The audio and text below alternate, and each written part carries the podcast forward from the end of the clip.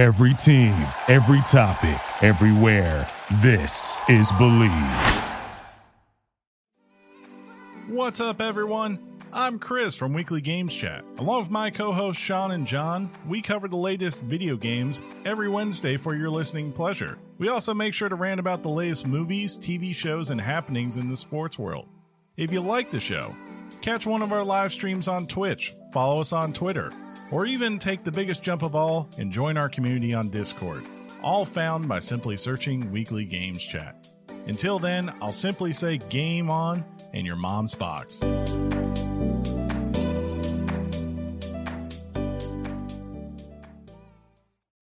This show is part of the RetroZap.com podcast networks.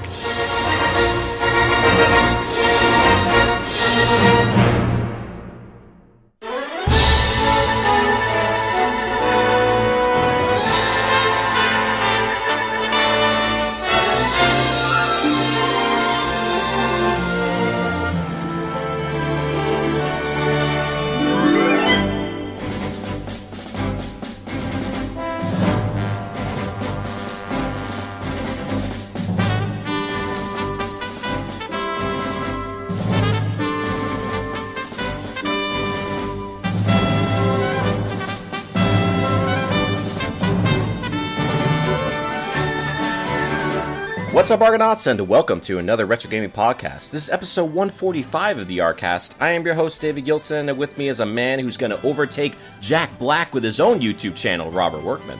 Oh yes, because I have that much overflowing personality, don't you know? I, I don't. I don't have the facial hair to keep up with him, so I'll happily let him take that throne. I mean, it's not like you can't, though, you know? This is what I'm saying. Oh yeah, but I don't. Oh, come on, I, I, there is no way I could sing a good Tenacious D song if I tried. So come on. fair, fair. So yeah. Uh, so anyway, we did kind of do a recording on this a while back, but unfortunately it didn't take because David's computer hates all of us. I suppose. I, I don't know what the deal is there. So we had some uh, technical difficulties for sure, yeah. yeah, but but we're, we're giving this a, a take two, if you will. Who do we got in the show tonight, there, David?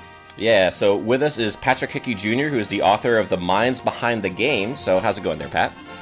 What's up, guys? How you doing? I just want everyone to know that the first time I was on the show, I was sexy as hell. well, who's to say they're not still going to be sexy on this show? I'm I'm going to be sexier than I was before. There so you I just want everyone to know that the first time I was sexy. Yeah. All right. Good luck keeping up with me because you know I, I put it all out there when it comes to our shows. Got some Justin Timberlake's on the show here now, yeah. Coming from a man that said he has problems growing hair on his face, I think I'm I okay. oh hold on, I did not say. hold on, I never said No. I had problems growing hair on my face. It's just that I cannot do it the way Jack Black does it.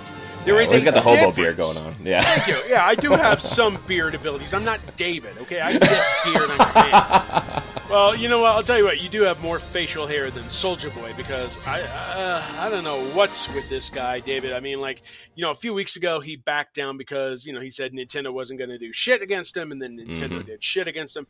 Now he's back again. He's he's got another game console out there, um, which appears to be ripping off the PlayStation Vita, the Soulja Yeah. game handheld.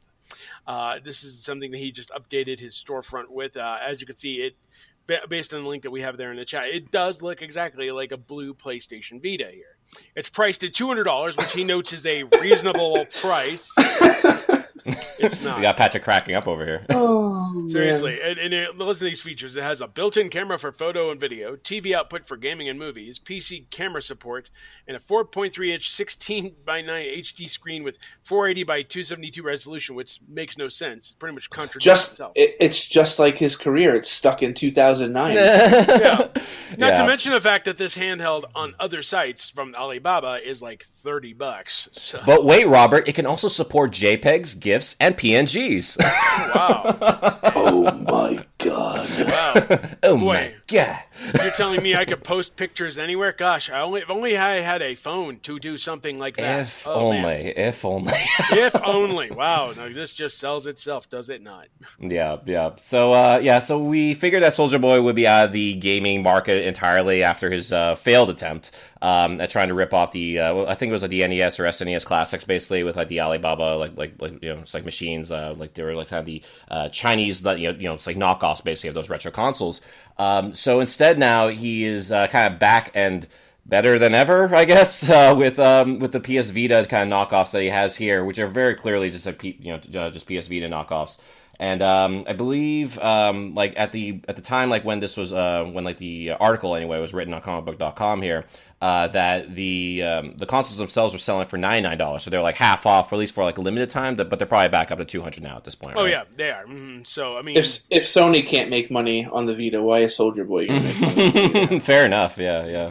So I mean, like, it's just kind of like ridiculous that you know, again, he's back at this, and I guess he's gonna try his, um, you know, try his luck, I guess, against Sony in this case, because obviously Nintendo is a lot more adamant about protecting their own IPs uh, than um, you know than like other companies are like generally. Um, but it'll be interesting to see what Sony's response is if they do make a response to this. Um, you know, I, I, I just I just don't see like how they can't really in this case, especially like after like the uh, you know the amount of coverage that you know that I got like last time. I was I was hearing rumors that like Sony was gonna send this big onion to to his house, like in in a gi, Yeah. And he was just gonna be like, "Cha!" Oh, I thought he was gonna cry some more about it. So. some kick punch. yes, yes, indeed. Yeah, get some PaRappa in Mhm. there. instead of um, Master Onion, it's like Master Celery Head or something. Yeah. Yeah, yeah, Master Master Cucumber. exactly, Yeah. exactly. Yeah. So I don't know. I mean, like it, we'll kind of like wait and see. I guess like what Sony says about this if they do say anything about it. Um, you know, it, it's just kind of ridiculous that Soulja Boy is still like you know still trying to do this, especially after he like attacked fans like on Twitter and everything like about it. So Wait, Soulja Boy has fans. uh, apparently, I- at least I- what's what's left over anyway. I, I thought they all got hypothermia from the Super Soaker back in the day. for sure, for sure. So I guess we'll wait and see, like on, on what Sony does, you know, if they do anything in this in this case. Uh, but one thing that we know for sure is coming out though is Metroid Prime Four, and it seems like we might actually have a, a release date, uh, according to like a leak that came out here, uh, saying that. Um, it was from like a Czech retailer actually uh, called Super Gamer uh, that actually put up the release date for November 29, 2019. And honestly, that date makes sense, especially if this is going to be like the big Nintendo title that's going to come out during the holiday season. Yeah, I mean, it, it does make sense because Nintendo likes to like pace out their releases, and considering we Mhm. haven't heard anything aside from maybe Animal Crossing, that seems like to be the big hit for the holiday season, and uh, also leads to speculation we might see Metroid Prime trilogy during the summer as well. Mm. Um, now, of course, Nintendo hasn't confirmed anything, and this date could easily be a placeholder, but I mean, it makes perfect sense for them. Imagine releasing like Animal Crossing over the course of the summer, and then whatever they announce at E3 for the fall, and then maybe a Luigi's Mansion 3, and then obviously Metroid Prime for the winter, or perhaps Bayonetta 3. But whatever they have planned, I mean, they've they've already got a big year going. They just released New Super Mario Brothers U Deluxe. They're setting up Yoshi's Crafted Island for March. You know, they've, they've got a number of other releases on the way as well Animal Crossing, Luigi's Mansion, and whatever they had decided to announce at E3. So, I mean, like, there's there's a lot on their plate. But Metroid Isn't Prime. there a mainline uh, Pokemon game on the way in There is. 2019 as well? And yeah, that could be so, that wow. could come out in October. I mean, i- if you Mhm. double stack like Pokemon and Metroid, I mean that's that's like a one-two punch that nobody can Yeah. escape. So yeah, Absolutely, Mhm. yeah. Absolutely. Yeah, so I could definitely see like Pokemon coming out like sometime later that year, and then having Metroid Prime Four come out like in like November.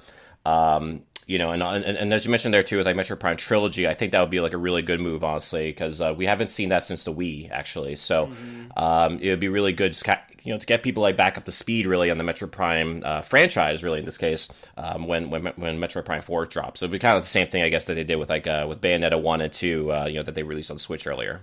Mhm. I mean it'd be a great business move, but we'll see. Uh, we'll see what gets announced. We just got to be patient, as usual. Exactly, exactly. Uh, so the next story we have here is on Resident Evil 2 Remake, uh, which is actually a story on your site there, Robert, uh, with comicbook.com, um, where someone was actually testing out the lowest settings on PC uh, for for like the remake, and I believe this was like done with the um, with like the demo. Um, but basically, the lowest settings makes it look very much close to uh, how like the original PS1 game looked. Yeah, these guys are very loyal to the classic code of Resident Evil 2. Another thing that they they announced uh, just yesterday is that they would be bringing back Hunk, aka the Grim Reaper, for his own side game, Yeah. along with Tofu, which Tofu's back, baby. Tofu is back and tofuier tofuier than ever before. But yes. Indeed. um, I- I've heard about this before, like where they where they did settings to make it look like the PlayStation One game. Granted, it plays a lot better. You don't have tank controls, which is nice, but uh, you know th- this is pretty cool. It's a neat little feature to have, and uh, it'll be interesting to see what it does. But of course, a lot of people are buying this because it's you know a graphic showcase, so I don't know how many people are Yeah. actually going to do this, but I mean, it's a remake in every sense of the word, really. Like, I don't know if you played like the demo there, Robert, but like the the demo like really kind of showcases like how much of a remake that this actually is, and it, honestly, it feels like a brand new game, even though it is a remake of the original. Yeah, it's absolutely nuts. I mean, you only have 30 minutes to play the demo. Mm-hmm. And I remember like some people just running through just so they could shoot people in the stomach and then watch them crawl around on the floor just to That GIF that went around on, on, like Twitter, yeah, that was crazy GIF right there. Yeah, I mean, yeah, I mean there was like 1.2 million downloads, but only about 30% of the people that downloaded the demo played it through till the end. That's how many Mm-hmm. people were experimenting with this demo. And it's it is pretty wild. And the trailer also, you know, confirms Tofu and Hunk making their return. So Mm-hmm. and you know, can watch that GIF right now on your Soulja Game handhelds.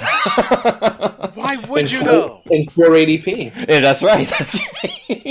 Yeah, you want to talk about low resolution settings? Get yourself a Soulja Boy handheld. there you go. There you go. Uh, so, Pat, I don't know if you got to play the Resident Evil 2 remake demo at all, or No, I haven't played it yet. I'm definitely looking forward to playing it. I've kind of had some uh, bad experiences with the uh, Resident Evil series. Mm, okay. So uh, I played uh, Resident Evil VR at Comic Con a couple of years ago. Like I got like the press, uh, the press uh, opportunity. I got to play it for like 45 minutes, and I almost died. So I was like just like covered in sweat. My heart was racing, and I'm just like, they're like, "Oh, you want to interview the developer now?" And I'm like, eh, "Can I have a second to not die?" right, right. No, I, and all jokes aside, I cannot wait to play it. It's just uh, I've been a busy bee working on uh, the next couple of books in the series, so I haven't had nearly as much time to to game as I like. So, but that's definitely a game that uh, I'm interested to see how it turns out. Not a big fan of ports or remakes, but this is a game that definitely deserves the treatment. for sure, yeah, that's for sure. actually a topic that we covered the first time we tried to record. We're going to get into Mhm. that when we talk about like you know cult classics making a return or whatever. That's pretty much our main subject tonight. But yeah, I, I know you're not exactly a fan of ports, but remakes are a whole different ballgame. Sure, This- absolutely. This It's like definitely when you that mold. So when you change the controls. I mean, that that changes it entirely. I love Resident Evil 2. I think it's a great game, but yeah, I mean, you, I'm sure you guys remember when you're when you were in a corner of the screen, zombies were coming at you. You were screwed. It was like Mr. Mime in a gunfight. You, you know, like, so for them to fix that just changes the gameplay entirely. So I'm super excited to see how that comes out. yeah, so like that actually like makes me like a little concerned actually for like Mr. Mime in the in the Detective Pikachu movie. In that case, like if it's got like Mr. Mime in like a gunfight. He can be protected by walls. It's fine. I mean, if it's all in his mind, yeah. But like, it seems like he has like the power to actually make these walls actually happen. At least according to like the trailer, anyways. That's, yeah, that trailer is adorable. Shove it. Oh my god, I couldn't. He says you could shove it. Uh, but anyway, the reason the reason I bring up um, you know the power of ports working on a new platform is because that also leads to our next news story. Um, Dragon's Lair Trilogy will be releasing for Nintendo Switch this week. It's going to be on sale starting on the 17th, and it basically brings together Dragon's Lair, Dragon's Lair 2, Time Warp, and Space Ace to the Switch. Now, I mean, these have previously been ported to the Wii and the PlayStation 4, so it does technically count as a port, but I like the idea of being able to take this game with me wherever I go without having to worry about downloading 19 different things on um, on my phone. You know, I, Oh, yeah. I'd prefer to have everything in good accessibility. You know, you can watch. There are probably different options that they're going to throw in there. Maybe that behind the scenes thing they filmed with Don Bluth. So I think it's going to be worth the money for those that don't have it yet, and a neat little history lesson because it's like you can't really find the arcade games anymore unless you do some really, really, really looking for, for it, I guess. But uh, yeah. it's, I mean, it's a nice like- way to preserve the classics. Yeah, because like the last time I personally played the Dragon's Lair games, uh, was actually through testing the uh, PlayStation Now service. Actually, since like that's uh, you know all like their like online service, basically playing games online. Um, and like it's like their their back catalog basically, but like they had uh, Dragon's Lair on there, and I remember kind of testing it out with that, and um, it like worked great. But like it was just kind of fun to kind of go back to like Dragon's Lair after like so long, and I, I think the only other time I saw it like in recent history was at like an arcade, like seeing the actual arcade cabinet for Dragon's Lair, because that's just like not something that you see every day. So um, this this would be like you know a, a great way for people who like who who like own a Switch, and honestly at this point who who doesn't, you know, um, it's uh it, would be great like for uh, you know for them to like to like experience it if they haven't yet, or to experience it again and have it on the go as you mentioned, uh, you know if, if they have. So Yeah, I mean, it's a good way to, to to relive the classics. There, I mean, you know, some people may not be happy that you know, oh, why would I play you know FMV games on the Switch? But I mean, the fact of the matter is, it's expanding to a new audience, and every game that seems to come out for the Switch sells better on the Switch than like on the Mhm. PS4 or whatever. So I could totally. And these see- were like the original QuickTime event games yeah, too. mm, these are the ones that really got the genre off the board. So yeah, I mean, I'm, I've been a fan of them since I was a kid, so I'm in. Have you guys ever played Brain Dead 13? Oh god, that game was just not good because it's like I remember when the PlayStation first came out, that was like one of those big box PlayStation games, and everyone was kind of like, oh, it looks a little bit like Dragon's Lair and blah, blah, blah, blah. And it, it was just not the same, but it was still, it was interesting to see that gameplay on the PS1. yeah, it, But, it just but you're it- right, it was it was garbage. It was. I mean, I mean, like it was just terrible. I mean, like you know, their idea of a purple. Okay, I'm going to sit in this um this uh, salon chair and watch as almost my fingers get chopped off or my head gets chopped Mhm. off or a spider sucks the.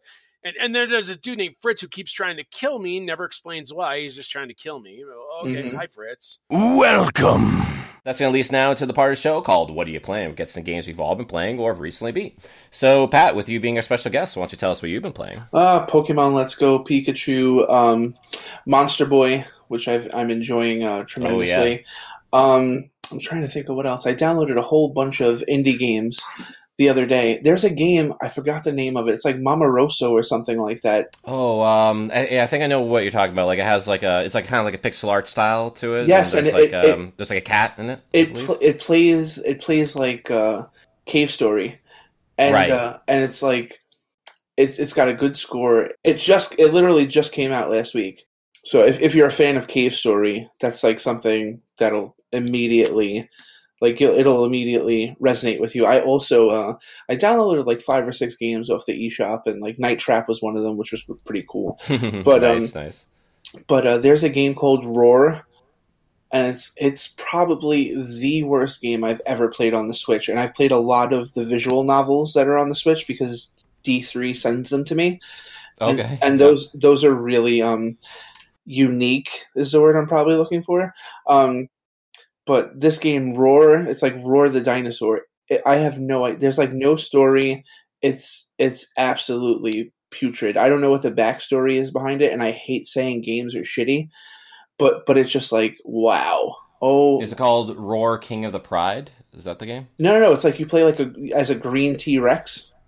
Oh, I know which okay, one you're talking about. Yeah, I was looking like some. I, I- I gave this a look a while ago. I, I didn't get to. I didn't buy it or anything. I just I looked a video of it, and on the one hand, I thought, well, okay, this could be good on a cheesy Godzilla level, and then I saw like Yes, later yes. playthroughs, and uh, this is. That's- Oh, it's Roar. It's Roar Jurassic Edition. I see. It's like Roar with like two R's at the end. Yes, I see it. yeah. yeah.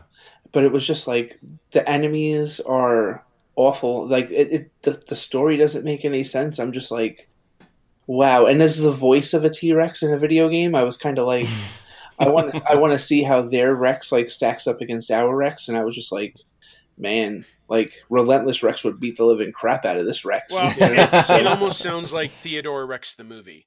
Oh, there you go. Yeah, yeah, yeah. That makes sense. Yeah, but um, yeah, that's that's that's too bad though. I mean, like, cause uh, it, it does look kind of cool, at least like with the, the art style anyway. but- Yeah, that's why I downloaded it. You know, and it's like they uh they the way they pinned it in the uh the trailer, like in the the little text, like it was like this open world rampage inspired type of thing. Like everything's destructible, and I was like, all right, I could do that.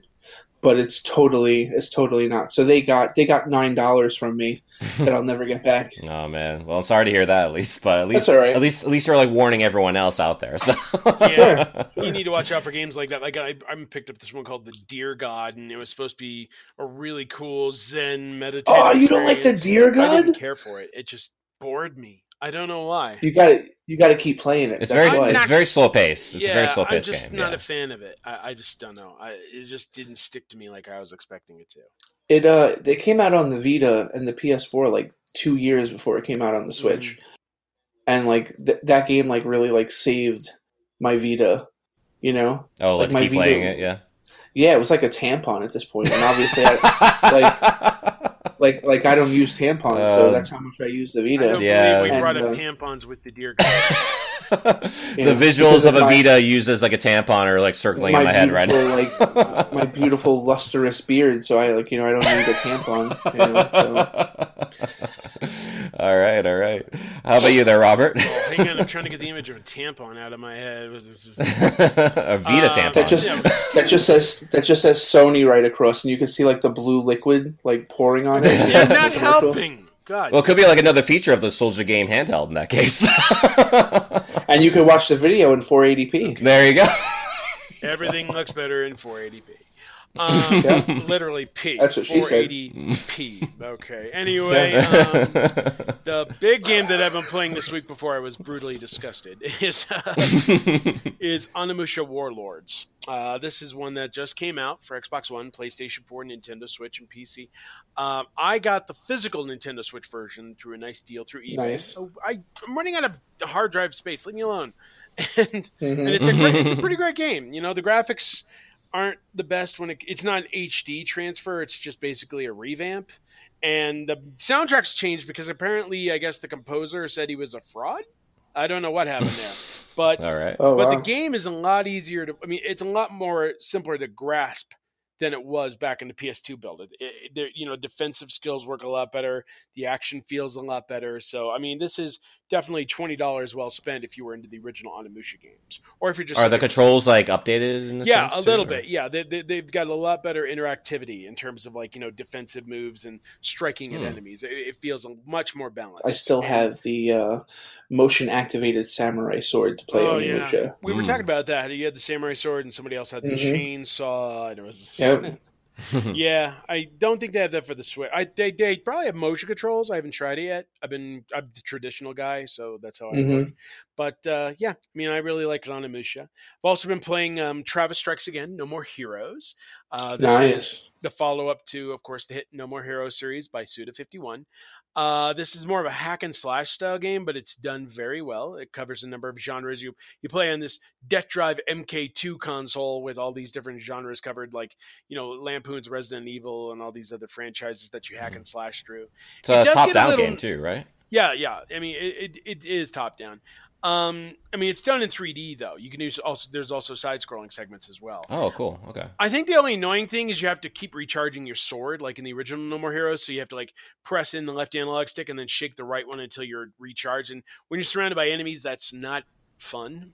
but um, but other than that, the co-op is really good, and the game's got a lot of style to it. I I enjoy it. And then the other game I'm playing right now is Ace Combat Seven: Skies Unbound. Oh, yeah. Uh, finally coming out. I remember David, like what was it, 2016 PlayStation. it feels like ages ago. Yeah. Yeah. we, we were playing this and discovering on PlayStation VR and like gasp, and, and now it's finally out, finally, and uh, it's pretty good. Uh, I'm still working on my final thoughts with my review. It'll be up on Friday over there at comicbook.com slash gaming But if you love the series, pick it up and keep muttering to yourself, "Danger Zone, Lana." there you go. Danger, Danger zone.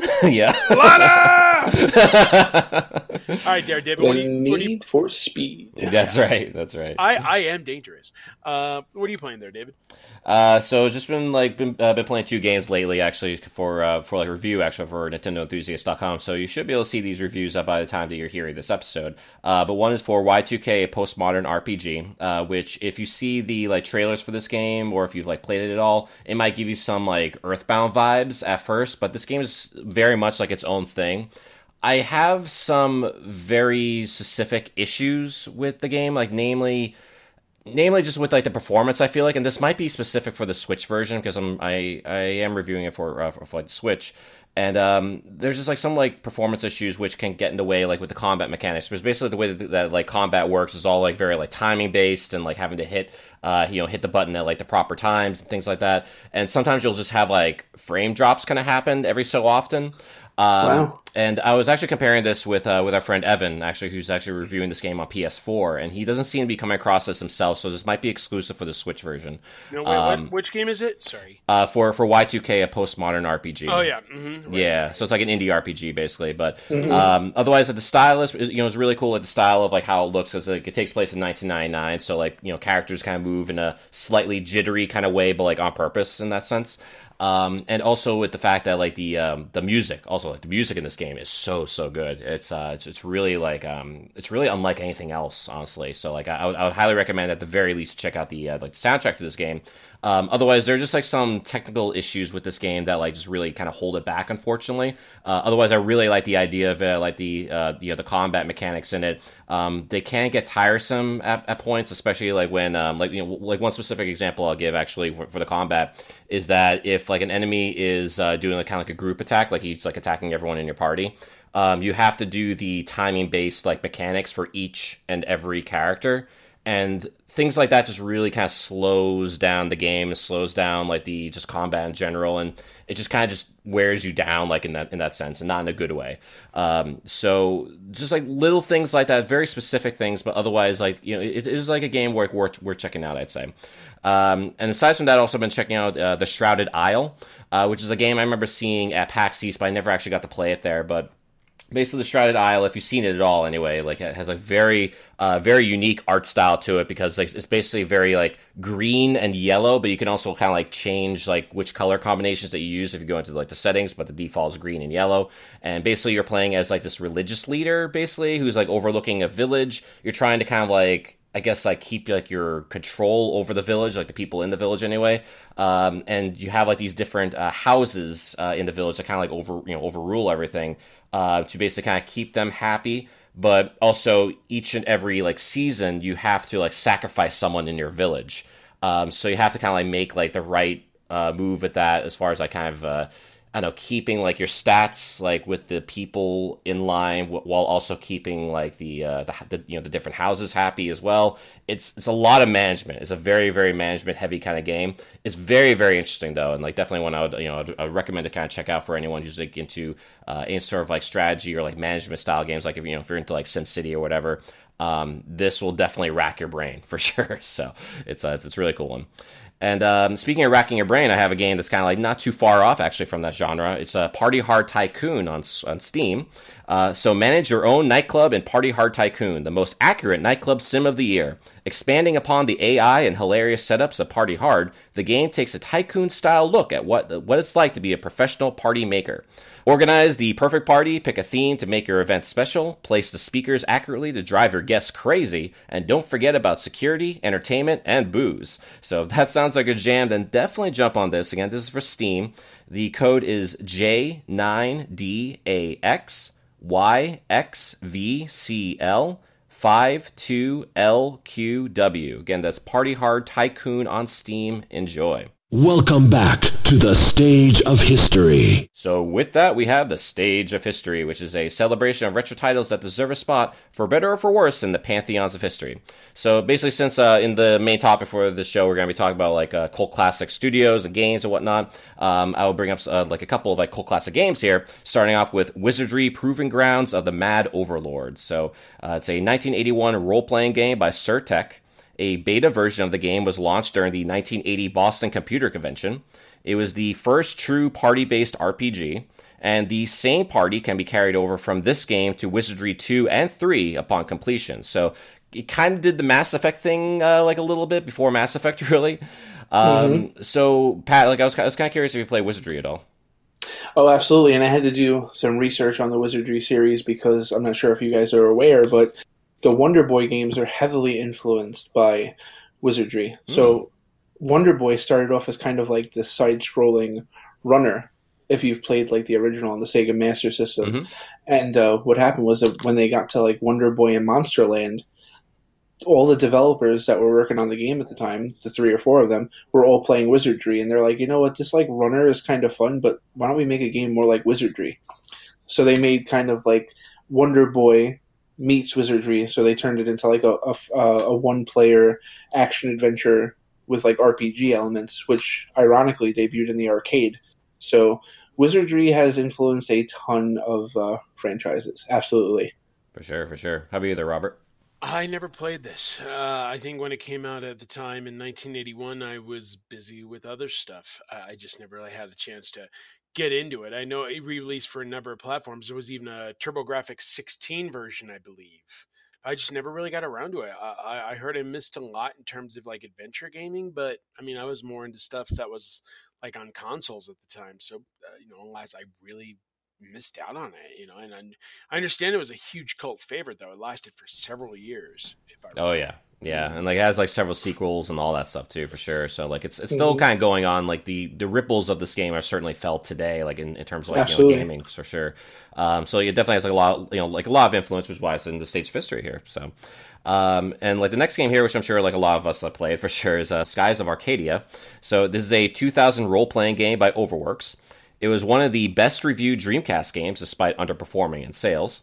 It was ported to the GameCube in 2002 and the English localization team was inspired by film and TV director Joss Whedon, uh, with a dry and sarcastic sense of humor added to the dialogue. So uh, it's kind of like a way to kind of like punch up uh, the the dialogue and like make it kind of like relatable, really, I guess, for like Western audiences in in that case. Um, as is the case for like a lot of RPGs, really, like especially if they're kind of like um, you know very heavy like in localization, all that. So. Um, so Pat, have you played Skies of Arcadia? Oh yeah, absolutely. I have a uh, copy on the uh, Dreamcast, and I have it on the uh, GameCube. It's just it's got a really unique visual style to it too. Mm-hmm. And uh, I have Japanese friends, and they say that there's there's a lot of like like you said key differences in the story from the uh, the original version to the American version. It's almost like Power Rangers in a way, mm-hmm. you know, like the original Power Rangers. Yeah. So, but um, as far as underperforming, I think pretty much every game underperformed on the Dreamcast. So it just uh, is a really like sad thing when you think about it. How all of these like exclusives to the Dreamcast back in the day, there were some amazing games that like those are the games, if anything, that deserve a chance to be remade. So many people missed out on a game like Skies Skies of Arcadia. That's something I would totally play on the Switch. Mm. Yeah, I mean, like if um, yeah, because like if the rumors are true, actually about like GameCube games possibly coming over to Switch, I believe through like their online service, um, then we might see Skies of Arcadia come back in that way for sure. I mean, we've been talking like for a while about Sega starting to look more into its classic franchises. I mean, Valkyria came back with um, you know Valkyria Chronicles Four. So I mean, Valkyria, yeah, sure, yeah, yeah. whatever you call it. But it was, yeah. um, you know, it was it was just there's always a consideration that they could really bring it back. I mean, we heard like last year that you know Panzer Dragoon's making a comeback with their HD ports, even though I don't know who mm. this team is working on it. But there's always that opportunity that something could come back. So I mean, fingers crossed that somebody's considering Skies of Arcadia. The problem is it under, underperformed commercially, according to the notes.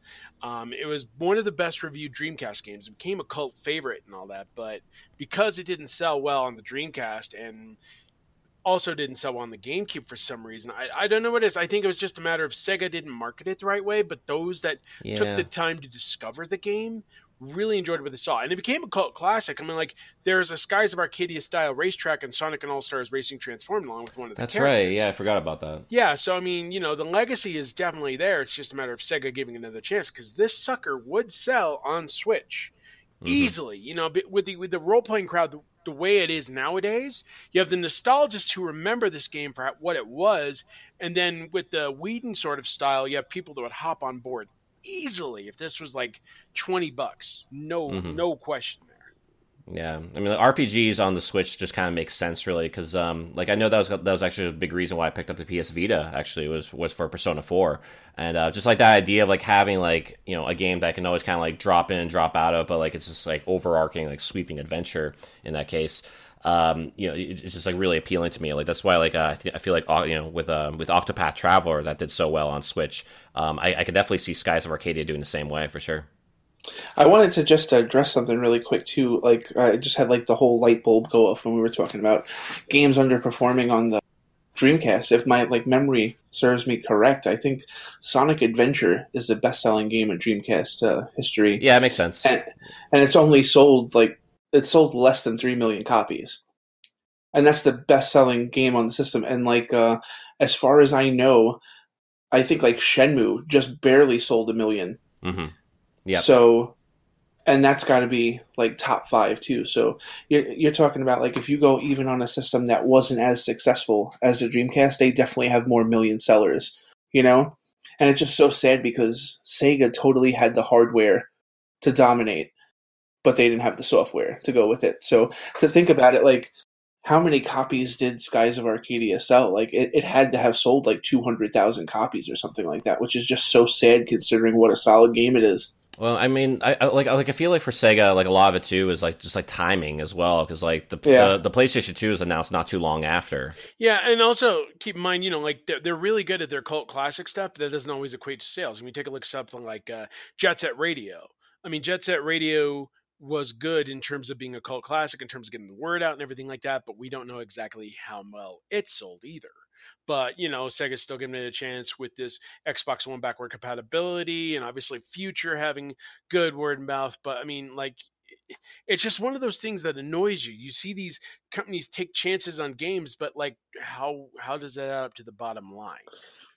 As as far as I know, because I'm trying to remember, and I don't want to cheat, and you'll get you guys will hear me I start typing and stuff like that. But I'm pretty sure that like Jet Set Radio isn't even in like the top 15 best selling Dreamcast games of all time, which is really shitty because I mean the game just plays well. It's so pretty. Oh yeah, So, and I'm pretty sure there's a couple of sports games in there because I know for a fact like NFL 2K. yeah. Two K Was a games big did seller for them. Did well for them for sure. Yeah, yeah. Funny, you know, like how some games slip under the radar when it comes to Sega because I wanted to circle around to another game that didn't really get much advertising but is also considered a cult classic on the Sega Genesis front, and that's this week's Obscura Beyond Oasis. Uh, this is uh, Wow. known in Jur- Japan and Europe as The Story of Thor, successor of Light. Obviously changed here because I guess they didn't want to confuse it with the Marvel game or Marvel. Uh, maybe, maybe, yeah. Uh, it was developed by agent, um, I'm sorry, an agency called Ancient, uh, with producer Yuzo Koshiro, who did music for such games as ActRaiser, Streets of Rage. I mean, this was his first real effort as a game producer. Uh, it was released in the Sega Genesis in 1994 in Japan and early 1995 in the US. And it follows Prince Ali, who is not related to the Aladdin Prince Ali. Thank you. Prince Ali. No, don't do it. We're going to get yanked up here. So he discovers a buried gold amulet, which once belonged to a wizard who waged a long war against the evil wielder of a silver amulet. And it was basically used to create chaos and destruction, while the gold amulet was uh, the power to summon four different spirits. So this Prince Ali finds himself in the midst of pretty much having to save the world. It was a top-down action game with some elements similar to the Legend of Zelda series. And it was a really well done game. You know, there, there were some certain things with the graphics and stuff, but I mean, in terms of the gameplay, this was a really engaging adventure. But like clockwork, Sega didn't give it the advertising it deserved. It had weird box art with some with some eyes on the front looking at me, like something. yeah, it's like eyes like in the sky. Basically, we're looking at like a mountain. Like, like, is that Jafar? Who is that? You know, and, Prince Ali. Right, exactly, uh, where's the genie? Is there somewhere? But no, I mean, it was a great game. It's just that at its time, you know, it was considered more of a, uh, of a cult classic. But Sega took a chance on it. Like later, there was a sequel released for Sega Saturn called The Legend of Oasis, which came out two years later, and it it did good with that crowd too. But it didn't sell incredibly well. But I mean, it was well received by the cult audience that Sega has. And the cool thing about this game is that you can actually play it nowadays because it's available in so many places. You can play it on Sonic's Ultimate Genesis Collection for Xbox 360 and PlayStation 3.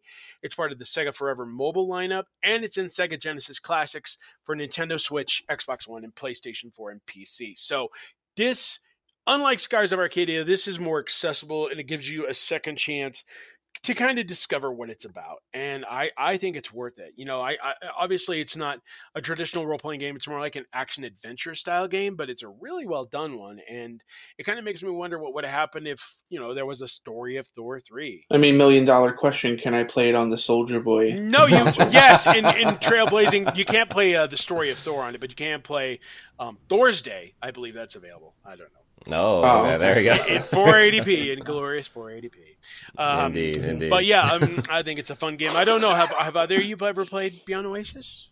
I have not. No. Wow. See, that's what I'm talking about. I mean, like, you probably just let it overlook because, you know, when it was introduced, there was really not much hype for it, was there? No, but I mean, like knowing that it's on like the Genesis Classics collection, that's definitely one I'll have to check out very soon for sure. Yeah, I know. I gotta believe. In a way, it kind of ties in with our with our main subject, in which we talk about basically um, cult classics, right? I mean, because Mhm. you know, like stuff like this is easy to overlook when, when you see like games that are by cult classic studios and and stuff that you know normally isn't translated well. Like you know, when Gunstar Heroes was introduced for the Sega Genesis, uh, EGM accidentally mislabeled it as a sequel to Lethal Enforcers, and I'm like, no, no, no, no, that's not how this works, you idiots. but I mean, it just leaves you wondering, like, you know, what would have been different had you know studios really cared more about their cult classics, you know, and then that kind of leads into our subject, obviously. Yeah. So like I figure like with like the main topic, um, you know, we're we're gonna talk about like cult classic studios and like games and all that. Right. Um so so so, I guess like we'll like you know start off actually with uh what makes like a studio basically like like a cult classic in a lot of ways. And um Patrick, like I know that you like you know you've you've written like a book actually like on, on this very topic, uh, which is why you're kind of like the forefront really as far as like the expert on this. So uh can you can you like explain a little bit as, as far as like uh, from your point of view, I guess like what makes a studio a cult classic? I think what makes a studio a cult classic is being able to churn out quality games, but not necessarily get the mainstream recognition Mhm. of a of a AAA company. So, um, absolutely, like Gunstar Heroes would fall into that category. You know, um, just or or maybe like games that are uh, are ahead of their time. So I'll give you like a great example of a cult game, and you guys may think I'm crazy, but absolutely PaRappa the Rapper Oh yeah. um, because I mean they totally redefined the uh, rhythm uh, genre, and then at the same time too, to this to this day, I'm pretty sure they're the only rhythm game that actually has like story connected to their to their game. I mean, if you play Rock Band and you play, you know, uh, Guitar Hero, it's all about like high scores and stuff like that. But with PaRappa, if you just finished a level, you got to advance and see more of the story, yeah. and that's where like the the big payoff was. I mean, I, So- like I, I would say, like within those parameters, like the closest other thing I could really think of is the Bust a Groove series. really. Yeah. And um, Mhm. for that matter, I'll circle back around to Gunstar Heroes because that brings us to Treasure, uh, which is, I believe, is a really great example of a cult classic game studio. Here's a guy, Mhm. here's a studio that didn't really make games based on marketability, but just on hardcore values. You, you take a look at their library, you know, Gradius Five, Ikaruga, Radiant Silvergun, Guardian Heroes, Gunstar Heroes, even weird stuff like Stretch Panic. They weren't made to be marketable titles. They were made for like a certain type of audience to enjoy. Like I said, Gunstar Heroes wasn't really marketed well, but look, now it's on every single Sega collection because they understand how much people love it, you know, and it's like they realize too late just what they had on their hands, but they're trying to take advantage of it the best they can. You know, it's it's I think that's a great example of a studio. I mean, there are number ones, there are other studios out there like Wolf Team comes to mind as well, you know. It was stuff like uh, with you know Gary's and and uh, Ernest Evans. Oh God, that game was Oh yeah. that game with the physics were ridiculous. Like my legs moved separate from my body from some reason, but still, Ernest Evans, the Valis series too. Yeah, it's kind of, it's, it's kind of like Octodad, I guess, before Octodad. Right, sense. Yeah, or, you know, for that matter, you know, the Valis series comes to mind because that was really popular with the cult audience too, if not really mainstream focused. So that kind of counts as cult as well. For sure, for sure. Um, I know like one that comes to mind for me actually is Clover Studios. Uh, that's uh, that's actually like one of my like favorite ones I'd say as far as like cult studios for sure. Um, especially since like they made the um, like you know they, they made the the Okami games and the Beautiful Joe games as well. Uh, they were also behind God Hand, which uh, I was never like personally like a big fan of, but I know people like who are just diehard fans of that game, and um, a lot of people are like calling for like a re you know like a remake of that game or have like a you know have like a proper sequel to that game of some sort. Um, but yeah, with with like Clover Studio, I mean like they're they're very closely aligned with like Capcom, so I believe Capcom owns like um like the the properties from that after that studio dissolved. Um, but uh, it's you know, it would be really cool to see like those you know those franchises come back, especially with Beautiful Joe, um, because like I believe um, we like talked about about this before actually like for like our hopes for 20, uh, for 2019 uh, that we think that possibly uh, that we'll see like a um, like a remaster or like a collection uh, if you will uh, for Switch for Beautiful Joe uh, to come out, um, especially after they, they came out that Okami HD. So Yeah, I mean, they, they were talking in the past, and while they didn't finalize anything, they also left it on the table, so they weren't bitter with each other. So there's always the Right. chance they could team up again for another Okami game, maybe a remake of Okami Den from the yeah, handheld days, as well Absolutely. as the Beautiful Joe remaster. I mean, th- there's possibilities endless there. So I mean, fingers crossed that they'll figure something out. But I mean, like Clover before they became platinum, they were known for a number of these hit franchises, and then when they became platinum, you know, Vanquish and Bayonetta and Yeah. and, you know, Wonderful 101, which I love to see on the Switch. Mhm. People think I'm crazy, but I, I liked it. Okay, it was a good game, but Yeah, I the spirit of Clover is very much alive in Platinum today. For oh sure. yeah, you could totally see that. And they're they're a studio that that's built more for cult stuff. You could tell because Microsoft wasn't happy with Scalebound. exactly, I mean, exactly. that was built more for like a cult status sort of deal. So Exactly, yeah. Uh, Pat, I, I don't know if you had like any, any particular favorite like cult studios that you wanted to share. Oh yeah, um, are you guys familiar with Indie Built at all? Indie built. I don't think I know I've, that. I've one. heard of them, but yeah, it's been a while. So Indie Built um, eventually got bought by uh, Microsoft, and then Microsoft sold it to 2K Games. But this was a this was a development from like 1983 on to like 2003 that basically paid their bills with golf games. Mm. So like uh, the whole Links series on the PC was the best selling PC golf game of all time, and they ended up only making one one Links game for the Xbox, remember that, for the yeah. original Xbox. And uh, it was it was an online golf game in 2004. You can import your own soundtracks. You can create a guy. It was just like super fun, and they uh, the game sold well, which is like you know I think I'm pretty sure it sold over a quarter million copies for a golf game on the Xbox. That's pretty solid.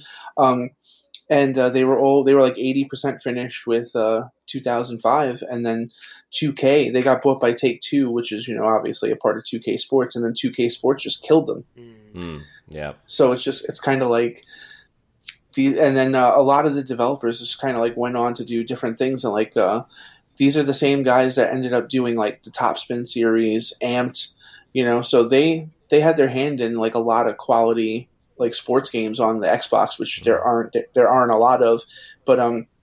The main programmer, Mark Mark MacArthur, actually uh, worked on the Disney Infinity series Mm. too before that got the kibosh. So they have like a rich history. They produced a lot of quality developers, but they never got the love that they should have got. Their golf games are excellent. So our, our parents probably played the crap out of them, you know, like on the PC when we were sleeping, their Windows computers back in like 1995 and stuff. But uh, it's just crazy because they had so much success. And then uh, you would think being bought out by 2K, like 2K doesn't have a golf game right. Yeah, and for some reason 2k just killed it and uh, i just spoke to the developer uh, mark macarthur for the, the one of the next books that i'm writing and he was just like he would love to continue the series. He worked on it for over a decade of his life and then just one day they were just like yeah it's over. Mm. so it's just kind of scary like the business.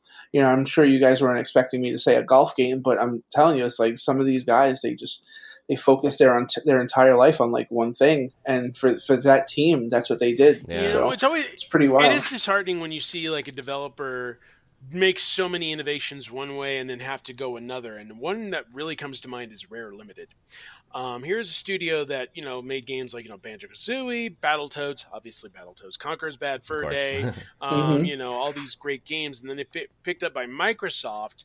And it's not like they did bad games after that, but they were more mainstream. You know, we got Kinect Sports, we got Sea of Thieves. You know, grabbed by the ghoulies Gra- Grab- we- grab the yeah, ghoulies. we, didn't, we didn't even get a grab by the ghoulies. You know, it, it was just, I don't know. I mean, I'm not saying their work stinks anymore. It's just, you could tell it's a different direction. You could tell it's not Yeah. quite where they wanted to go. But I mean, It's it's so funny that you mentioned that because like I interviewed Chris Seavor for my next book, and he talks about Conker's Bad Fur Day, working with Rare on that game, and all the creative freedom that he had. And then he talks about in another chapter um, doing Conker's Live and Reloaded and how different it was Mm, to work for Microsoft. And um, he had a lot of fun at Microsoft's expense. I'll like kind of leave it at that. Like he, uh, the names of characters were essentially like curses, and then Microsoft found out and they made him change it. So then he made them acronyms of curses, and then they didn't find out. So like he, uh, he legitimately went out of his way to like break Microsoft's balls because they weren't giving him the creative freedom that he had when he was with Rare. Yeah, I mean, I got like a sense of that too. Like when I had like my, my interview with uh with with Grant Kirkhope actually, and like him talking about like after like the buyout from uh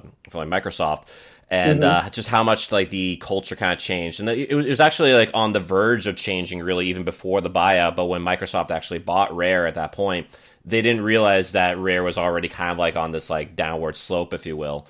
Um, But like, you know, with with what you know with what with what Microsoft did as far as like um, enacting, I guess, like their business model. And it's not really Microsoft's fault, really, in that sense. But at the same time, they they didn't really, really help with the situation as far as like you know Rare kind of getting themselves back to like where that they needed to be before the buyout.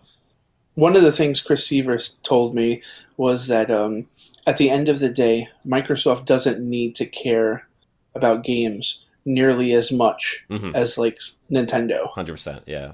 you know and that's that's what he said is like his biggest problem with microsoft that like if the xbox fails which it's not going to but you know if it fails completely it's not the end of the world for microsoft Right, Yeah. but right. if like a nintendo console doesn't do well nintendo has to go back to the drawing board and they're in they're in some deep trouble hmm you know Mhm. so it's something to think about the Xbox brand is like such a huge part of like Microsoft's portfolio now at this point, but you're definitely right Mhm. as far as like, you know, with like Microsoft they have so many different parts of like their business that like it's not it's Mhm. not the end of the world for them unlike with like Nintendo where like they're all about games, games, games. So Mhm. for sure. yep Yeah, but I mean, we definitely changed in a time where marketability plays more of a factor. We're not really seeing too many chances like we did in previous generations. And a couple of games come to mind, just popped in there. Um, the first one is this old Koei game called Gitaroo Man, which I thought was Oh, yeah. really Mhm. fun music Yep. rhythm game with like one of the most innovative soundtracks ever there. A- And they Sure. didn't bring it back. You know, they, they, they brought it back what for a PSP release? Gitaroo Man Lives, I believe it was, and then Mhm. that's Mhm. it. You know, it's like we- we didn't get like follow ups, but we'll get like 19 Dynasty Warriors games for some reason. that, that makes perfect sense. Um, you know, I, I'm not done picking on them. Dead or Alive Six is coming, and it looks to actually focus more on the fighting than the cheesecake, which is nice. But I mean, it, it, you know, they, they, we don't really see too many chances like that. And then you have the old school Enix before they got picked up by Square Enix, and what they did with Mhm. ActRaiser. Um, Yeah, ActRaiser yeah. was a tour de force because it was like part action and kind of like part planning out. It was So yeah, good. with, with planning out Mhm. like what you're doing in terms of bringing life back. I mean, ActRaiser took took more of an action approach, and some fans liked that, and some didn't. But just the fact that the original game existed and had so much innovation going for it. I mean, nowadays, you know, Square Enix excellent soundtrack yeah, too Yuzo Yeah, Koshiro, sure. exactly. And uh, nowadays, you just don't see that. You know, Square Enix, they're too busy with their Avengers games or Shadow of the Tomb Raider. And I mean, not that they're bad games, but obviously they don't take a chance. We're not. I mean, unless you're in the indie league, you really don't see too many developers taking like a cult style chance on a game genre, which is why I'm happy to see games like you know The Messenger or Y2K or just something different that stands out there. You know.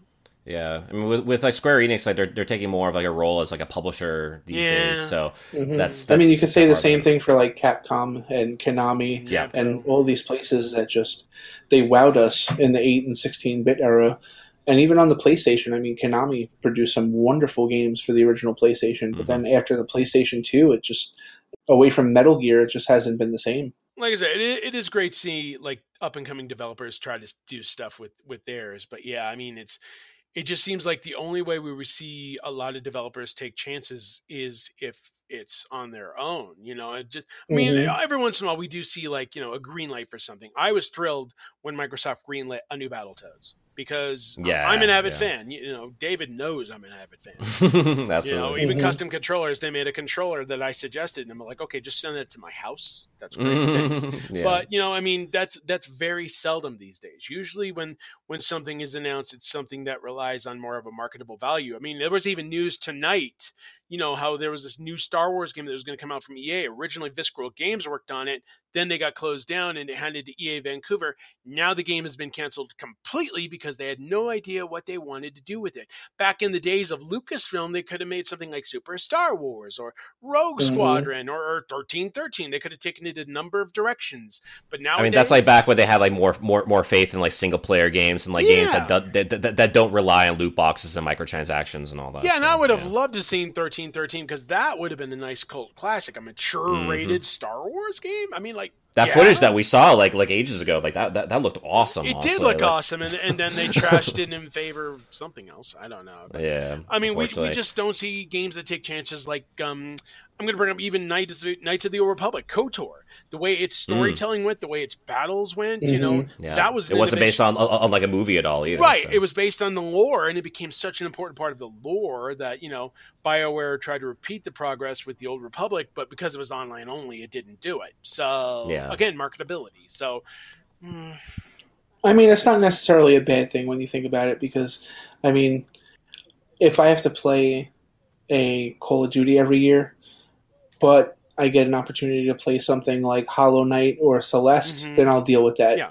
You know? Mhm. So it just means like you, you guys nailed it. The the real like creative visions are now on the indie in the indie realm. And that's not necessarily a bad thing because the games in the indie realm are cheaper, you know, and uh, the developers are more gracious and they, they speak to the media more and we learn more about creative processes and stuff like that. We learn far more about video games by you know working with indie developers than we ever would working with the non-disclosure agreement world of a AAA developer. You mm-hmm. know, And I, I appreciate those indie folks. That's why I look forward to like every pack show that I can go to, just going around and, and talking to these guys about their inspirations and everything like that. sure. Even games like you wouldn't even expect to be any good, you play it. I'm like, well, okay, when, when's it coming out? Great, I'll take it. Right, Mhm. right. Yep, I mean, absolutely. I mean, I mean, even, even that game that, like I mentioned earlier in the show, uh, with Y2K postmodern RPG, uh, like Mhm. how like it's it's clearly influenced by by Earthbound, but also by like various other old school RPGs. Like even even in the game itself, it mentions like games like Chrono Trigger and like you know so on and so forth. Like it it mentions like a like a list of games, um, just like as, as like the characters kind of like talking in like a real world kind of like setting, and um, it's it's just you know, it's very clearly like the developers kind of like pointing out is like yeah, these are the things that like influence us, but this is like our own game and our own vision for like what this style of game should be today. Yeah, I mean, I really, really hope that the indie beat continues on because these guys really, they really are getting um, that vibe going again in terms of excitement going in the game. Not that the AAA stuff doesn't excite us; it's just, you know, when you see like an indie release come out of nowhere, just shaking you up. I I remember like a couple weeks ago we were talking about Horizon Shift eighty one, uh, this game from Flump Studios, and it's a nutty arcade shooter. It's done by pretty much by one guy. It's a game that takes you off guard. And I could see this for a few years now being a cult classic too. Just you know, people like, hey, do you remember when this came out? Be like, no, well, it's still in the store. It's only like five bucks. Oh, well, I'll go get it. You know, and then all of a sudden, Yeah. word of mouth spreads. Absolutely, absolutely. That's that's usually kind of like what makes like a cult classic, really. And I think I think Patrick really kind of hit, you know hit, hit the nail on the head, really, uh, in terms of saying that like you know a cult classic game or like cult classic studio, like you know in, in any case, uh, is like anything that is of kind of like high quality or is kind of like known to be you know like su- you know of, of such high quality like within like the gaming circles like you know in this particular case with uh, you know with, with, uh, with cult classic games um but just didn't have like the sales really to kind of back that up or to like prompt like a sequel to come out um you know in, in most cases anyway Like I just think of like perfect example, perfect uh, example of a cult developer like di- digi- uh, Digital Devolver, like uh, Mm. Miami Hotline. Oh, I remember Devolver when Miami Digital. Hotline came out. Hotline Yeah. Miami, Devolver yeah. Digital. I'm sorry. yeah You know, and that game just completely caught me off guard with its storytelling and its, the its Hotline its Miami yeah blood and yeah, you know, it's just doing something that maybe other people have done, but going that extra that extra step. You know that a AAA developer might not. Yeah, they've You done know, that with a lot of their releases too. Like Enter the Gungeon. Uh, they have this game Mhm. coming up called Ape Out that looks ridiculous. You know. Yeah, yeah, yeah. I mean, uh, like, I- like I would say, if like for me, Enter the Gungeon was like, I don't know, that was like my game of like the year when that came out. Like, and I still play it every so often today. Like, it's just like one of those games that still kind of still sticks with me, much like with um, what was it? Uh, with Game Freaks, um. What was it? Oh God, um, Pocket Car Jockey. Oh The- the- God, Pocket you Card forgot the name so of it. good. I'm telling you. Yeah. God, how could you forget But the it- name? Oh man. But uh, it, it, I feel like it's a game that like a lot of people may have like missed out on because like it, you know it only came out for 3DS. It was just kind of like a stealth release. I feel like in a lot of ways, but Yep. like it, I, rev- I reviewed that for Examiner. oh, did you? Oh my god, yeah, Oh well, I'm Wow. definitely very curious to hear your take on it then. I, I loved it. Yeah, I just thought like uh, it has that. It has exactly what you want out of a game. It's it's easy to learn but difficult to master. yeah, You know, and I love the art style. Um, races get really frenetic. I mean, your hands sweat a little bit while you're playing. You know, Oh, and uh, yeah, man, that was that was one of those games that I was not expecting to be a, as good as it turned out to be. So it's absolutely a cult game. I mean like, that's that that's one game that like I really hope to see like get like a Switch port of some sort, honestly, because it's just that good, honestly. Yeah. Sure. Um, so like Patrick, like obviously you have your book, uh, which which is out now, uh, called like the minds Mhm. behind the game. So can can you tell like the audience out there like about like uh you know about, you know about the book and like how it kind of ties into like cult gaming and all that?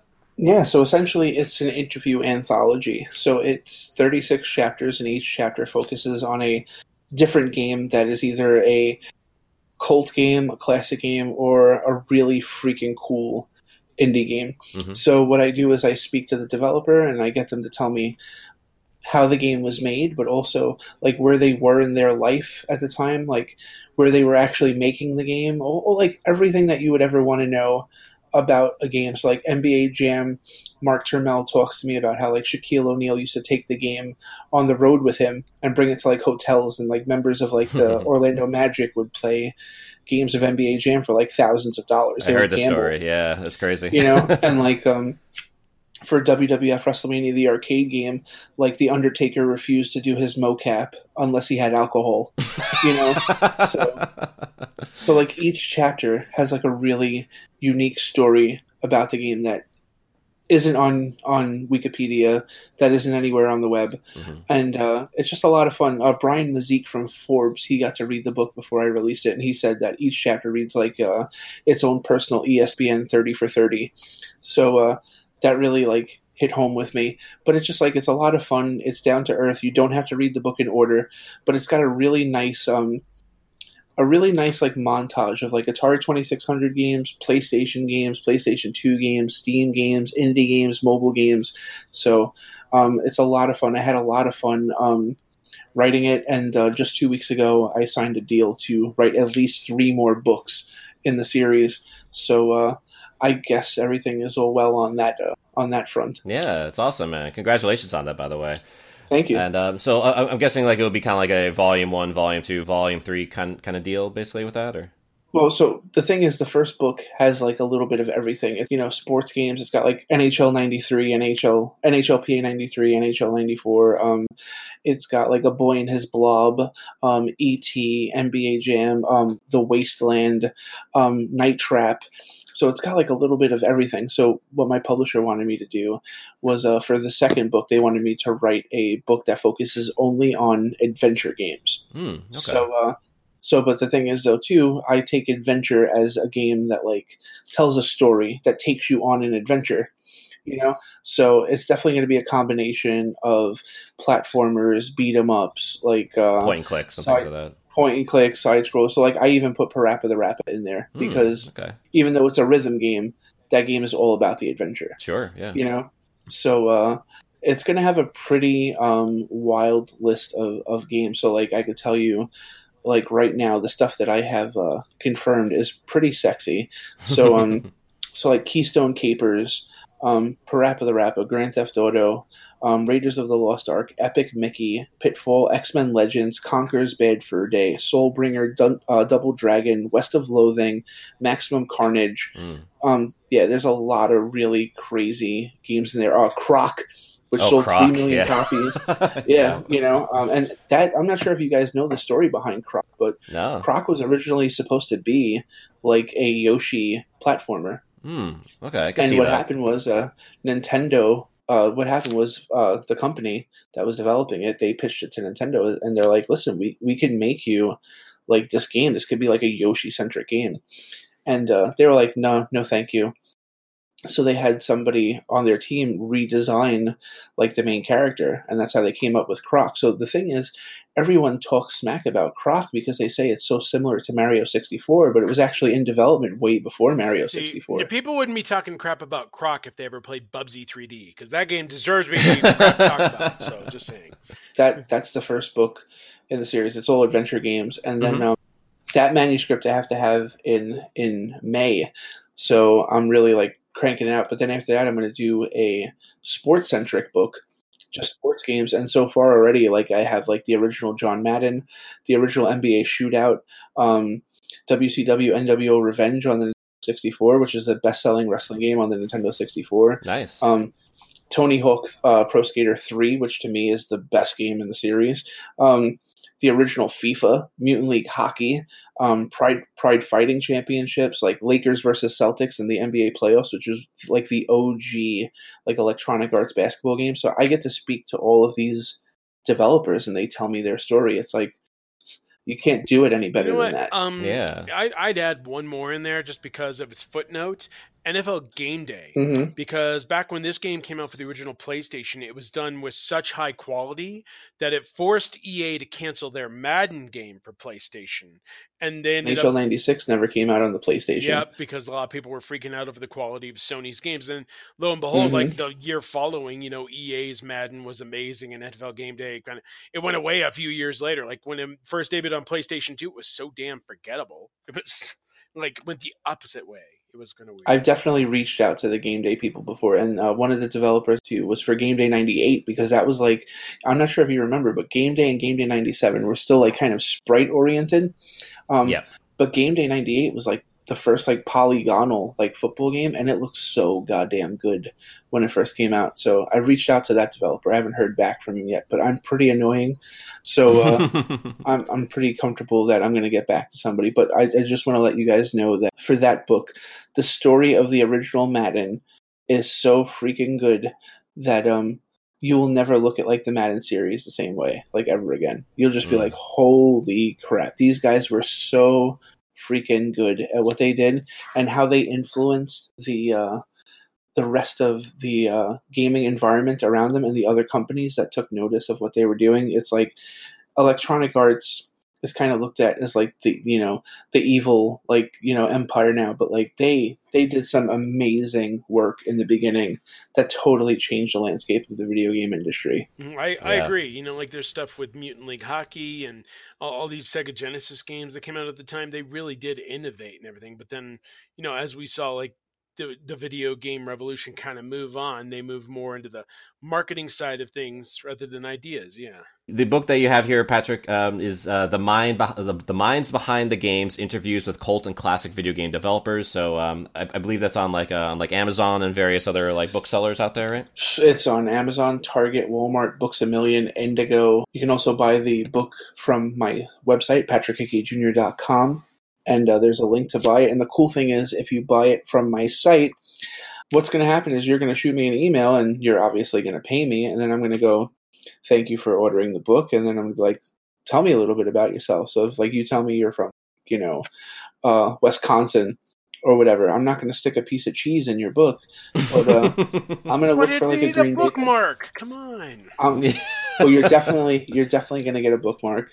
Um, but I'm gonna look for like some Green Bay Packers football cards or something like that. Like, so I've had customers from all over the world, all over the country, and I've always found a way. Like, if they tell me they're a Pokemon fan, I go to like GameStop and I get like those legendary, you know, the legendary card giveaways. So the person that Trading buys it- cards. Yeah. yeah, you know, like cool stuff like that. To to just um, I really want to have a connection with my with my audience. I love when like readers message me or they take selfies of the book with and send it to me. Like that stuff like makes my day. So Mhm. with at least three more books on the way, like I'm totally uh, committed to building the brand and kind of opening the door to, to tell the stories of, of these video games because I mean I'm I'm happy that I'm on the podcast because you guys see video games the same way that I see them as as art.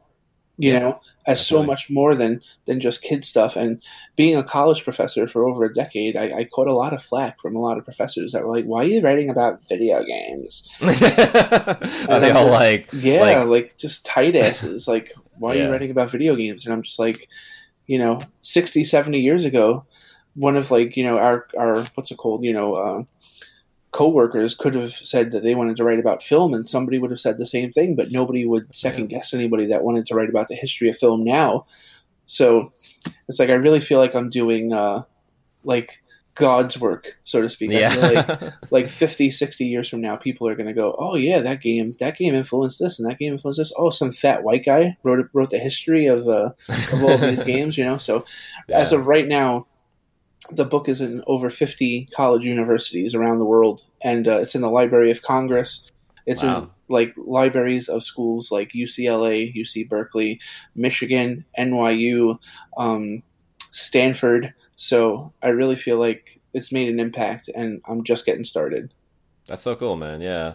It just kind of just, just goes to show like how far that the medium has like you know ha, you know has gone like like over the years, but how much more still has like to go really to kind of earn that respectability. I feel like across the board, like, Absolutely. from everyone from, from all walks of life. But yeah, like you, that's kind of like like a very similar type of thing, like with like you know with like, you know with like video games, with like comic books, like you know just kind of gaining that like respect and like how how much influence that these mediums like have really uh, with like all sorts of other mediums out there, and like you know as, as people are becoming like content creators themselves, like with you you know with you creating books and like you know with various other people making like their own games or making music or movies or whatever it might be, and it's all kind of like influenced really by like the stuff that we grew up with. Um, it, it just kind of goes to show that like you know games, you know comic books, like all sorts of things that we grew up with uh, are kind of becoming like almost like the new like you know Shakespeare in a lot of ways. You know, Absolutely. I mean, like comic books are really like the the Greek myths of our society now. And it's like, could you imagine Hollywood now without comic books and video games? That's where Mhm. they steal all their ideas from now. absolutely, absolutely. So there hasn't been an original thought in Hollywood in 20 years, and that person was probably like, you know, Weinstein, and look how that ended up, you know? So Mhm, mhm. For sure, for sure. So again, people can find uh, your your book and all of your work basically on patrickhickeyjr.com. And um, where can people go? Also, like to find you on um, on like social media. So I'm on Facebook at facebook.com forward slash Patrick Hickey Jr. I'm on Twitter at ReviewFix because I'm also the editor in chief of and owner of uh, ReviewFix.com. I'm also on. Uh, I'm also a contributor for Old School uh, Gamer Magazine. But uh, Twitter, uh, Instagram, I'm at Patrick Hickey Jr. And I'm a talker. So like, if you guys read the book and you want to talk and stuff like that, like. Let's do it. I'm totally down. I got. Um, I wouldn't say I'm like the uh, who's the developer of uh, of what is it, Limbo? What is it, Jonathan Blow? Oh, oh, yeah. Oh, is it Jonathan Blow? I think Jonathan Blow did like the Witness. I know, But he's like he's like crazy. Like if somebody reviews like his write like a thousand word like you know critique of their review, but it's but it's like I don't do that. But I just like I love to get in minds and see like how like my writing affected them. So you know if you read the book and you have some things that you want to say or things that you want to see in another book, like reach out to me. Like the whole reason why I got Croc in the book is that I was on another podcast and somebody reached out to me and they were like, oh you know, what about Croc? And I'm just like, oh shit, all right, let me look up the developer. And I did, and I messaged him, and he was like, yeah, I would love to talk to you. So, you know, right. so yeah, That's awesome. Yeah. Mhm. So definitely pick up like the book again, "The Minds Behind the Games: Interviews with Cult and Classic Video Game Developers" by Patrick Hickey Jr. So uh, thanks, thanks again for like speaking to us. yeah, no problem, guys. yeah, yeah, absolutely. Uh, so I believe you have a game code to give away here, Robert. I do. Um, I figured, you know, while we're talking about cult classics, uh, one series that comes to mind for me is R Type, because obviously stuff like R Type Final, R Type Delta, games like that really stand out. Well, there's a Steam release called R Type Dimensions EX. Uh, this is, of course, based on the uh, classic Xbox 360 PlayStation 3 game with the games remastered by Tozai Games, uh, featuring both R Type and R Type 2. You can play the original versions or you can play remastered versions and switch between the two with a press of a button. This game is really neat. Uh, we gave it a Switch version previously, and I think we gave it another Steam code as well, but I have one more Steam code for you here. The code is 9NHJQ HB4V4 PHBGR. That's R Type Dimensions EX on Steam, and enjoy. Choose your character. And that's going to lead us now to the part of the show called Random Select. So this is a yes or no 15 question game to guess which video game character that Robert is this week. Um, so I believe like last time that we tried to do this, uh, it was me doing Random Select, and you guys got um, you know got got very quickly actually Kid Dracula. so That was a part of my my sexiness. yes, indeed, indeed. So we'll see like how quickly. Keep in mind, in our first taping there, you also did the voice. It's my sexiness. That's Yes, you did. indeed. it's it's my sexiness. And then, then we had, then we had like a contest like Rob Robert, can you do a darker voice? I'm like, Yeah, I could do a darker voice for you. Yeah, Why, why, why, I can do a darker voice. there you go. One man, one way, one tampon, Soulja Boy. God damn it. The Soldier Tampon coming soon. I'll get you next time, tampon. I'll get I'll you get next you time. next time. Tampon. All you right, guys are so weird. All right, so it's so- my choice. so it's your Select. turn here, Robert. Yes, And absolutely. hopefully, hopefully, I'll stump the band like you did with Nero. You son of a. All right, Mhm, mhm. all right. so Indeed, it is. It is somebody we mentioned during this show. So You guys have 15 guesses. If after the first five you don't get who it is, I give a first clue. If after the next five you don't get it, I give a second clue. After the, the third five, if you still don't get it, then as Roll Julie would say, it's game over, and that's Indeed. it. You know? As David, Game over. there you go. You do it better than I do. All right, so let's get started, guys. What do we got? yeah. Um, I'll, I'll throw out like the first question here. Uh, is your character in a Smash Brothers game? No. Okay. Is it a hunk? Is it a hunk? Could you maybe? It's just, what is it? A hunk? Well, I think Oh, I think he's asking if it's like Hunk from from Resident oh, Evil. Oh, is that what you're asking, or are you Yes, asking? yes. Okay, no. Okay. Hmm, okay, going for the home run hits there. Yeah, that's what I was doing. Mhm. Um, are you a male character? Yes. Okay. Okay. Um, is it Soulja Boy? No, I'm surprised you didn't ask. Does he have 480p resolution? you still can if you want, but no, it's not Soulja Boy. Okay. No, no.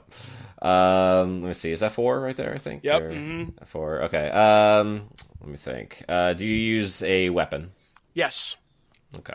and that's five. So the first clue is the things I do for love.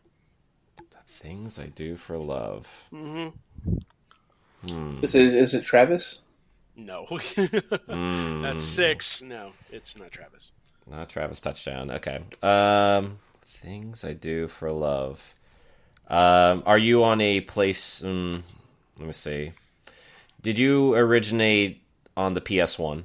No, Hmm.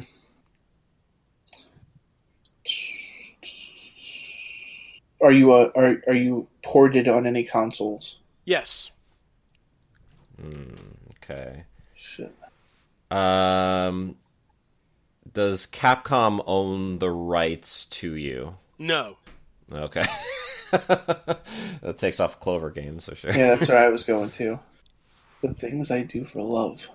Yeah. Oh, oh, oh. I think I might know. Um, are You you, want to take my spot? Go ahead. Go ahead. Well, do it. well, no, no, no, you know, no, because um, uh, the person I'm thinking of is in Smash Brothers, so it's not them. So, Oh, okay. Yeah, yeah, go ahead. So it, it's not anything I do for love, but I won't do that. Not me. It's not Meatloaf. Okay. But I won't do that. I will do anything for love, but I'd rather star in Black Dog. I wonder what it. I wonder what it was he wouldn't. I don't know, but get, we'll get back to the game. 'Cause I don't want to think about Meatloaf movies now. I really don't. Yeah. Oh, oh, oh. Okay, I think I might know Okay, who this is here now. what is it? Um, are you in a QTE game? yes. Okay. And that's 10. That's Yeah. 10, and then they'll probably get it after this. My second clue is actions speak louder than words. Mm, okay. Okay. Uh, do you have this here, Pat, or you want me to take the honors? go ahead. Go ahead. Are you Dirk the Daring? yes. There you go. nice job. Nice job. Yeah, I mean, Dragon considering considering he goes, he goes after a dragon in the 1st game Mhm. and an evil wizard in second game through time, yeah, he, he really loves Princess Daphne, I guess. Yeah. Mhm. He doesn't talk much either. So He yeah. really doesn't. So yeah, I, I figured you, you were going to come around to it. But seriously, Soulja Boy, he's not even a game Soulja- character. what the hell? That would have No. been fun, though. Come on. That that was Yeah. not sexy. I'm sorry. that. We had Charles Barkley one time, though. Yeah, and, and and I clearly said that was terrible. So Terrible, yes, indeed, indeed. Did you guys actually talk about "Shut Up and Jam"? Is that what you were doing? yeah, I think much. so. Yeah, yeah. I'm That pretty game sure. is so bad. I wouldn't Yeah. wipe my uh, tampon with that. How are we back on the tam? Don't don't actually don't answer that. Never mind. Are, are you, just, just never. Mind. are you married? Are you married at all?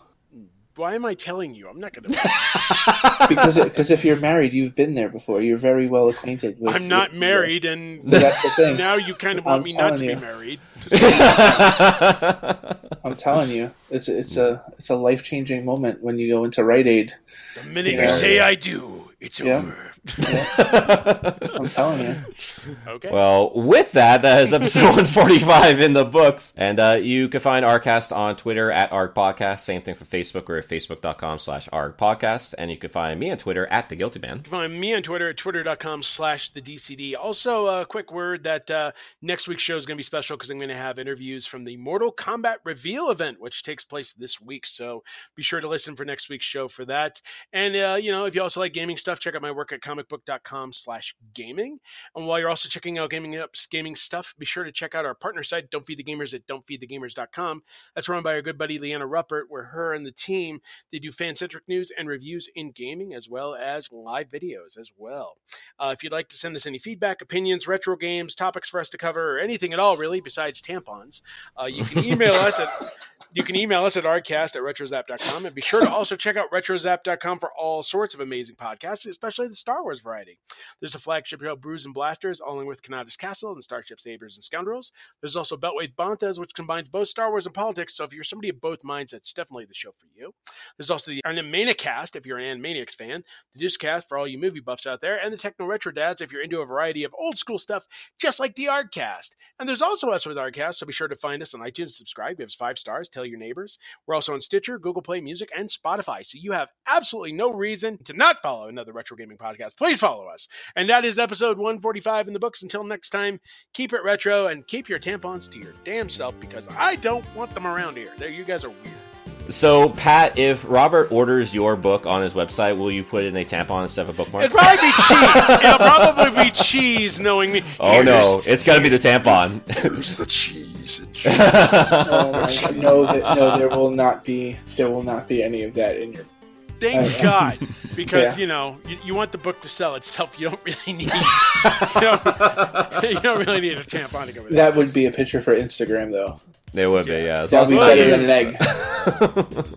Just, just watch though. It's gonna be like one of those weird PAX East parties, and David's like, "Hey, Robert, let's take a picture with you and a tampon." I'm like, no. Yes. Why? no, David. that will happen. That will happen. It will not happen. uh, one man, one tampon. Man. Oh my God, you guys. Don't do it, please. We'll see you guys next week. Until next time, take care. Keep it retro.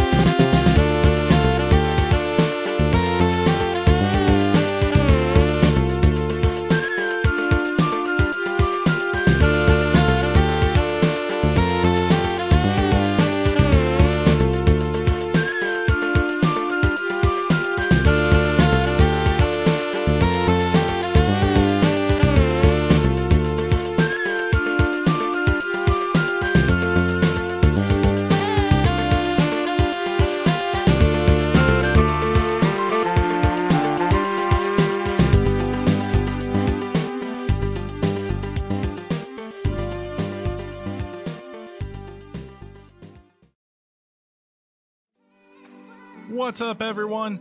I'm Chris from Weekly Games Chat. Along with my co hosts Sean and John, we cover the latest video games every Wednesday for your listening pleasure. We also make sure to rant about the latest movies, TV shows, and happenings in the sports world. If you like the show, catch one of our live streams on Twitch, follow us on Twitter, or even take the biggest jump of all and join our community on Discord. All found by simply searching Weekly Games Chat. Until then, I'll simply say game on in your mom's box.